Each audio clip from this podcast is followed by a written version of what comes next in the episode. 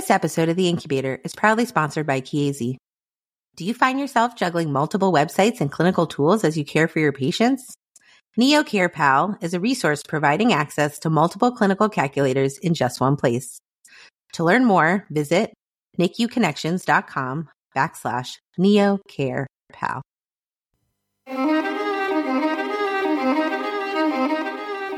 This is The Incubator, a weekly discussion about new advances in neonatology and the fascinating individuals who make this progress possible.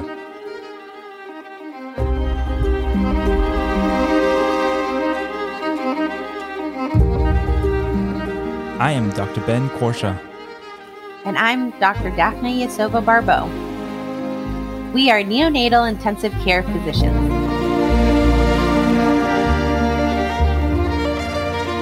Welcome.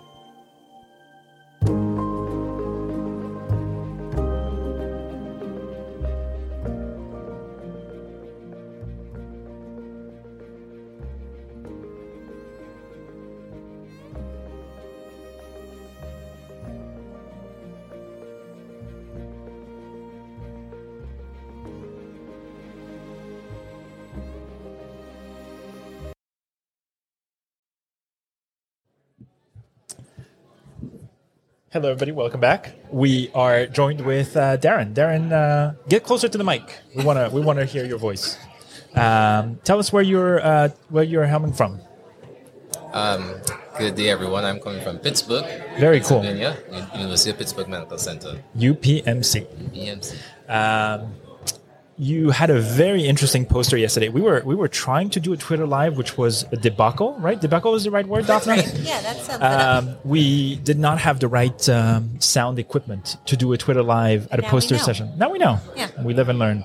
Um, but we're very happy that you're able to drop by. We want to take five minutes of your time and see if you could uh, walk us through a little bit what you were um, presenting, specifically that that study on NEC totalis, because I think that uh, it's a very interesting paper. The St. Hi to her. Yeah, the Troy. pediatric the pediatric surgeon is uh, tormenting you now. Is that what's happening? He's the he's the main uh, co-architect of the uh, the project. Aha. Troy Buckle. So okay. you know, thank you, Troy. you want to come in and show them your beard? So, so, so for us, it seems like uh, NEC totalis means that's it. Maybe he has NEC totalis. That's over. It's the end of the story, and uh, you, we have to log this one in the mortality column, and it's terrifying, and we're terrorized by the prospect of NEC totalis. But surprisingly, your poster says maybe it is not a death sentence. That's right. That's right. So uh, this uh, project, which is uh, a, a, you know really a big part of the Children's Hospitals neonatal database um, type of study, and uh, as it as it has been titled, variability in survival uh, of babies diagnosed with necrotizing enterocolitis totalis suggests there's a need for a change in the, the definition. And so we we know that the literature describes NEC totalis as a historically lethal disease. And as you accurately said, when that diagnosis is made, we as a care community oftentimes recommend comfort care. Right. And so we found it very interesting when we looked back at about, you know, this is 10, 12 years of data essentially from 2010 to 2022. And uh, we have been able to verify that of 494 cases diagnosed with NEC totalis, you have 20 survivors. For a diagnosis, which you should have like literally Zero. zero. We should have zero Right. You should have zero. because the name says totalis. Yeah. So if it's all gone, you, this is not compatible with life. Yeah. In fact, the manual of operations that we go by for the CHND, which represents about 45 top tier academic soci- sites mm-hmm. across the nation, says that NEC totalis is defined if the surgeon, this is at, at the laparotomy, deems that so much of the bowels involved that it is considered lethal. Mm-hmm. Other other uh, pediatric surgical journals will characterize it as maybe extensive patchy involvement such that survival is not expected. So even even the definition that the surgeons are using is not totally elucidated. Yeah. And we've gone back and forth talking with neonatologists and surgeons in our collaborative meetings. And uh, and there's a lot of subjectivity that is is in a part of a di- uh, definition with with this uh, kind of approach because you know how do we really know what segment or length of bowel you need to be considered not viable for life Right, right. There's there's some there's some there's some numbers that I've thrown out there, but are they really evidence based? Have they been investigated and stuff? That's that's really not the case. And when we, from our poster, what we were able to show, we had a nice little graph where it shows with the 38 centers that had NEC totalis cases, and then you have uh, 13 centers with survivors. And you know, you have about two or three survivors with each center having maybe uh, 10 cases Right. per center.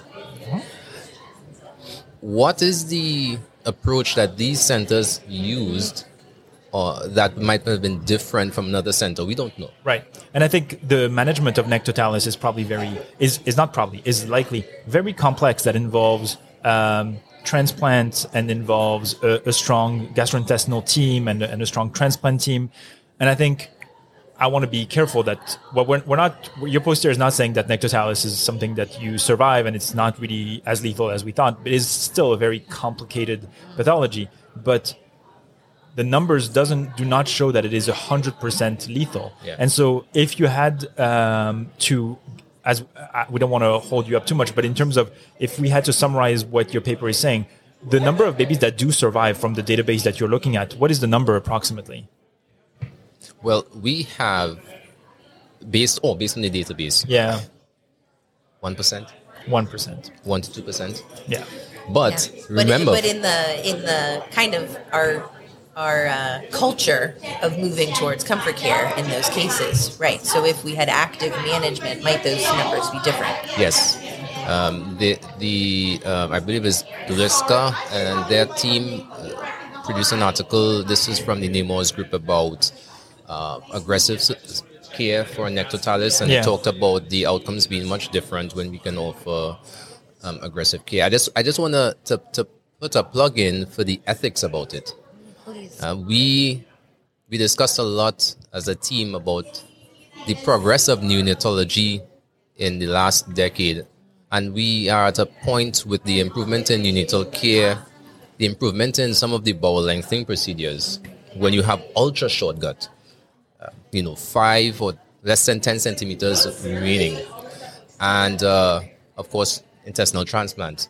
Uh, we, we believe that we are at a point where offering life sustaining therapy is ethically permissible, as opposed to our previous iteration where we just thought it was impossible and we said no. But it should be permissible to have those joint discussions with families, offer life sustaining care, and if we could get past that acute phase and you survive, now we're talking to parents about these long term challenges which we're discussing here in NEC Society, which could be quite broad and, and challenging for, for, for the families. But they want to hear it and they want to be given the opportunity to walk that. I mean, that, that's exactly right. The families, even if it's a 2% survival, that means there should be a discussion and have a discussion about what it entails, transplantation and all that stuff, which is kind of poetic in a way because it's kind of also the way the field has moved from its infancy where we used to not resuscitate certain babies and then we're moving the needle along and now we can say okay now we're going to have a discussion about whether you you would like to to have resuscitation for a 22 weeker and and this is the process with which we're solving problems and so i think that uh, you're highlighting so many good points on your poster. Number one, that we probably need to define NEC totalis better. We need to have maybe a more objective definition. We need to have uh, better understanding of the therapeutic options. Yes. and then conversation with families, which I think goes back to the to the the mission of the NEC Society. Yeah, yeah. I think it's it's extremely important because the information is getting out there. Parents are aware of some of these center specific differences. Okay, so uh, they can advocate for Yeah, being able to collaborate. So my center where I practice, we have big intestinal rehabilitation and transplant capabilities. And maybe a baby is not born there, Right. but that should not preclude that baby and that family from the opportunity to have these uh, these remedies um, if we can have better collaboration amongst us. And I think Absolutely. this is this is the next that. phase. Absolutely. Um, Darren, are you on Twitter? I am. Okay, so we'll we'll make sure that to uh, to post the video and tag you, and then you can share the poster for other people if they want to take a look at it. How's that sound? I love that. Awesome. Thank you so much. Brian King was raving about you. He was mentioning that you're one of their best fellows. So Uh, Brian King is, uh, can I just say a plug for Brian King? Sure. We love him so much at UPMC, um, the entire fellow class. Um, he's an amazing guy. awesome, Darren. Thank you for Thank dropping you for by. your time. Thanks.